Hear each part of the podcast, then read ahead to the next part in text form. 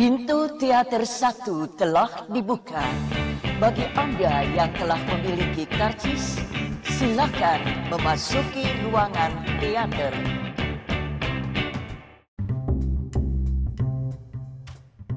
Baik lagi sama gue Mustafa di podcast habis nonton film. Kali ini eh, kayaknya gue udah menemukan ya film terbaik eh, dua tahun 2000, 2019 versi Mustafa. Eh, judulnya Marriage Story. Sepertinya akan menjadi film terbaik menurut gue di film di tahun 2019 ini karena karena tidak ada hal yang bisa gue nilai kekurangannya atau gue rasa tidak penting atau kurang sempurna. Nggak ada nggak ada nggak ada. Nggak ada merit story ini eh, adalah eh, kartu nama anjir. Atau perkenalan gue bersama Noah Baumbach. Eh gue belum pernah nonton film dia sebelumnya. Eh, sepertinya karena dia udah bikin 10 film dan sepertinya gue belum ada nonton. Termasuk ini yang ke 10 ya. Gue belum pernah nonton eh, film lainnya dan Marriage Story ini keren banget sih. Fuck. Fuck keren banget. Eh, here's the thing. Eh, kalau lu belum nonton filmnya sebaiknya jangan mendengarkan podcast ini karena ya seperti biasanya gue akan ngomongin banyak hal tentang filmnya isi filmnya atau latar belakang filmnya atau apa pun lah. Eh, dan kalau lu udah nonton sok silakan didengarkan. Eh, film ini bercerita tentang Charlie dan siapa sih karakter ceweknya itu? Sebentar gue sambil buka. Em, Nicole.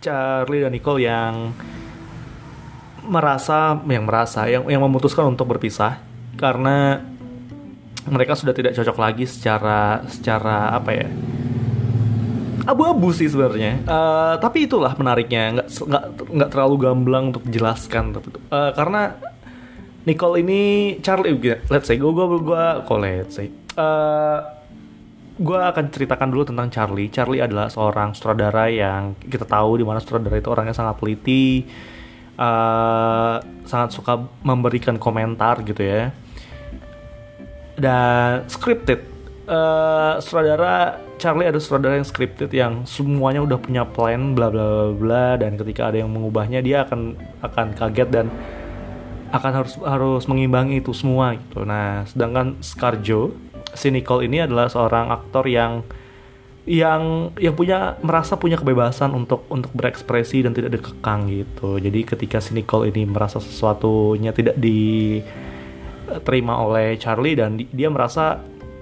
kenapa kenapa harus ditolak ya? Kenapa gue harus selalu berada di bawah lo? Kenapa kenapa gue ini tidak pernah merasa berhasil di sebelah lo? Gitu gitulah intinya kayak gitu. eh Charlie dan Nicole harus merasa harus berpisah dan opening di film ini itu manis manis manis banget. eh ah fuck lah openingnya keren banget. Se- Semanis itu ya eh mencerita ke dia ngasih kado terus akhirnya menceritakan masing-masing gitu betapa mereka sangat mengerti dan mencintai satu sama lain eh ternyata itu adalah surat untuk menceritakan eh, sebelum proses perceraian gitu. Anjing. Anjing keren banget Eh, ini tuh film yang diangkat dari cerita yang sebagian besar dia diangkat dari cerita asli si sutradara si Noah yang bercerai dengan istrinya dan istrinya juga katanya udah nonton dan katanya suka dan berarti mereka si sutradara berhasil si Noah berhasil untuk menceritakan filmnya secara rapi gitu. Ya memang secara ya memang bagus sih Eh, skripnya nyaris tanpa cacat. Eh, pemainnya semuanya bermain dengan sangat cantik sangat rapi sangat sangat total sangat sangat menjadi orang yang berbeda. Eh, terus Know, gue sampai nggak bisa ngomong banyak banyak hal karena Eh, tadi gue udah mikirin banyak untuk ngomongin tapi I just film-film ini emosional banget sih. Film ini emosional banget dan banyak teman gue yang setelah nonton nangis tuh udah nggak banyaknya. Uh, gue suka gambarnya karena gambarnya masih pakai celluloid uh, analog lah jadi gambarnya depthnya rasa rasanya itu sangat sangat enak untuk dilihat dan gimana suasana kota New York dan LA itu tergambarkan dengan jelas di frame-framenya si Noah ini. Uh, ini adalah film keempat kolaborasi Noah dan Adam Driver yang terlihat jelas uh, di filmnya kalau mereka mereka berhasil memainkan film ini dengan sangat cantik gitu ya. Uh, tidak ada satu bagian pun yang gue ngerasa Adam Driver eh si Charlie ini ini adalah Adam Driver tuh nggak gue ngerasanya ya Charlie ada sebuah tokoh sendiri yang uh, ringkih yang rapuh yang yang yang dihadapkan dengan kebingungan kenapa dia harus menghadapi ini semua gitu ketika dia udah merencanakan untuk berpisah dengan cara baik-baik ternyata si Nicole ini malah malah berkonsultasi dengan pengacara yang pada akhirnya membuat mereka harus menyiksa satu sama lain gitu. Itu sih uh, karakter. Agak tidak adil untuk menilai uh, Adam Driver bermain lebih bagus daripada Scarlett Johansson karena memang Adam Driver itu runtime-nya lebih banyak daripada Scarlett Johansson. Jadi jadi nggak mengagetkan kalau ketika lu nonton lu akan beropini kalau anjir keren banget ya aktingnya si Adam Driver. Karena memang rantainya lebih banyak. Dia punya ruang untuk bereksplor lebih banyak uh, daripada Scarlett Johansson gitu. Um, banyak adegan yang yang memorable ya. Adegan nutup uh, pagar. Adegan si Adam Driver nyanyi Being Alive gitu ya. Yang ternyata Being Alive itu uh, sudah pernah diobrolin si Adam Driver sama Noah sejak lama gitu kayak mereka ngobrol ini ada lagu bagus nih. Uh, ada nggak mereka sama-sama ada uh, Being Alive itu adalah lagu dari sebuah drama musikal judulnya Company tahun 1930 uh, kala itu drama musikal itu menang banyak hal Tony Award-nya menang berapa belas nominasi gitu itu menang. Dan lagunya sangat populer bahkan dicap sebagai salah satu lagu terbaik yang pernah ada dan Adam Driver bilang ke Noah kayak ini ada lagu yang bagus banget. Yang lu tahu juga gitu ya maksudnya si dia kayak ngobrol gitu uh, kapan ya kita bisa naruh di film? Gitu. Pernah ada selintingan-selintingan kayak gitu sampai akhirnya dimasukkanlah di film ini. Gitu. Di satu di satu wawancara ya di, di wawancara di Netflix tuh si si Noah bilang kalau uh, enggak sebenarnya Marriage Story itu adalah sebuah kisah-kisah karangan yang gue bikin eh sebuah kisah yang gue sengaja gue bikin untuk si Adam Driver bisa nyanyi Being Alive gitu. Anjing. Anjing itu bercanda tapi tapi memang Being Alive dan Marriage Story itu dibuatnya bersamaan. Dia uh, apa ya intensi untuk menciptakan memasukkan lagu Being Alive pada Marriage Story akhirnya merubah beberapa adegan beberapa beberapa bagian dalam film yang ya supaya lagu itu bisa di delivery dengan bagus dan akhirnya memang bagus banget lagu itu gitu. Someone to hold you too close anjir. Someone to hold you too deep. Keren lah. Liriknya representatif banget terhadap apa yang dirasakan oleh Adam Driver. Tapi ada juga gue baca di salah satu review ya. Gua, dan gue sangat setuju kalau Being Alive kenapa kenapa Adam Driver harus menyanyikan Being Alive? Karena Adam Driver ini adalah seorang sutradara yang emosinya sedang diacak-acak oleh keadaan gitu. Dan dia nggak bisa menceritakan apa perasaannya secara literal, secara langsung, secara gamblang gitu. Sampai akhirnya dia merasa dia harus menyanyi untuk mengeluapkan perasaannya gitu. Jadi ketika dia menyanyi ada di tengah-tengahnya kayak it's true, it's true, itu bener loh gitu. Itu itu oh iya, yeah. gue ngerasa oh ya bener. Kenapa kenapa adegan nyanyi itu jadi sangat dekat dan sangat penting karena Adam Driver sendiri tuh nggak tahu apa yang mau diomongin mengungkapkannya tuh nggak tahu. Dan akhirnya dia harus menyanyi gitu sih. Itu best part of the film. Uh, ya keren lah. Kalau gua ya adegan paling keren di film adalah adegan ketika Adam Driver bacain surat tentang dia dari Char dari Nicole di kamar anaknya. Sebelum perpisahan menurut gua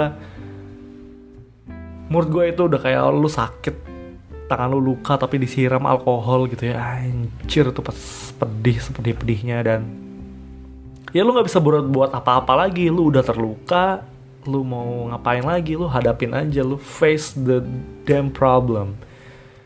Hadapi aja permasalahan itu dan itu yang terjadi di Charlie karakter yang sangat oh keren sih. Oh ya yeah. karena uh, adegan yang menurut gue sangat penting dan sangat dan setelah gue cari-cari informasinya ini adegan sangat sangat powerful uh, nggak semua sutradara bisa menciptakan adegan kayak gini adalah itu adalah adegan yang uh, Charlie dan Nicole berantem di apartemennya Charlie. Kenapa gue bilang itu adegan yang berat dan adegan yang susah untuk diciptakan oleh sutradara lain? Karena ternyata ternyata adegan itu 100% scripted. Nggak ada improvisasi, nggak ada penambahan-penambahan adegan atau dialog, nggak ada. Semuanya diciptakan sendiri, uh, semuanya ngikutin naskah 100% scripted. Everything was scripted. Tapi gue pas nonton ngerasa kayak ini pasti ada yang lebih-lebihin nih.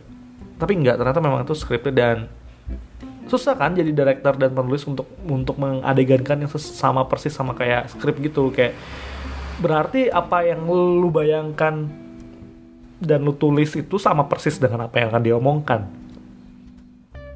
uh, sedangkan kan biasanya enggak. Kalau kita bikin adegan gitu ya kalau misalnya lu pernah bikin film pendek atau sejenisnya yang penting pesannya sama yang penting message-nya sama. Terserah lu mau improvisasi, improvisasi di ketika lagi syuting itu bebas nggak apa-apa. Yang penting pesannya sama tapi kalau nggak adegan itu nggak adegan itu 100% scripted dan wow it's so fucking amazing. Uh, gila sih gila. Uh, lu lu harus nonton gue gue baru nonton sekali dan gue gue nonton sekali dan sangat ngeri untuk nonton kedua kalinya. Jadi gue uh, riset riset riset riset aja apa sih yang melatar belakang itu adanya film ini. Dan memang film ini berdasarkan kisah nyatanya si Noah Baumbach uh, ya ya si Noah Baumbach ini kan suka bikin film tentang perceraian ya katanya. Kalau The Hell dan The The Well and the Squid itu kalau nggak salah perceraian tapi dari sudut pandang anak-anak. Kalau ini dari pandang sudut pandang orang tua dan di mana si anak itu yang namanya Henry di film ini itu tidak digambarkan apa posisinya gitu. Dia tidak memihak salah satu mana pun enggak. Dia jadi anak yang polos aja yang dia dia di sini dianggap sebagai sebuah hadiah gitu. Gitu uh, itu sih uh, apalagi ya? Um, menarik menarik banget untuk bisa tahu film ini. Sayang sayang banget sih gue ngerasa film ini tuh harusnya ditonton di bioskop sih. Sayang banget nontonnya di Netflix karena nontonnya pasti ada ada gangguannya lah ada pausnya lah ada apalah ada apalah. Ini harusnya dinikmatin di di di bioskop. Nyesel nyesel ya bukan nyesel ya gue nggak bisa berlaku apa apa lagi. Tapi sayang banget film ini tuh nggak bisa kita tonton di bioskop ya. sayang banget. Uh, apalagi ya apalagi apalagi. Tadi kayak gue bikin notes beberapa. Uh, oh ya uh, ini fun fact sih ya fun fact trivia yang gue temukan. Kalau ternyata hampir semua ke, yang terlibat dalam film ini tuh uh, pernah merasakan perceraian si Noah Baumbach tadi jelas mengalami perceraian Scarlett Johansson mengalami perceraian, bahkan udah yang kedua. Si Laura Dern yang jadi pengacara juga mengalami perceraian. Si Adam Driver orang tuanya bercerai. Jadi jadi ketika cerita ini dituturkan itu terasa sangat jujur dan tidak tidak bohongan gitu. Dan kenapa gue ngerasanya mereka dekat gitu ya dengan dengan karakternya karena mereka memang pernah merasakan itu dan ini adalah sebuah sajian manis tentang perceraian gitu. Menutup film ini dengan adegan mengikat tali sepatu adalah cara terbaik untuk menya untuk menyatakan kalau film ini adalah film manis, film happy. Cuma memang konfliknya perceraian.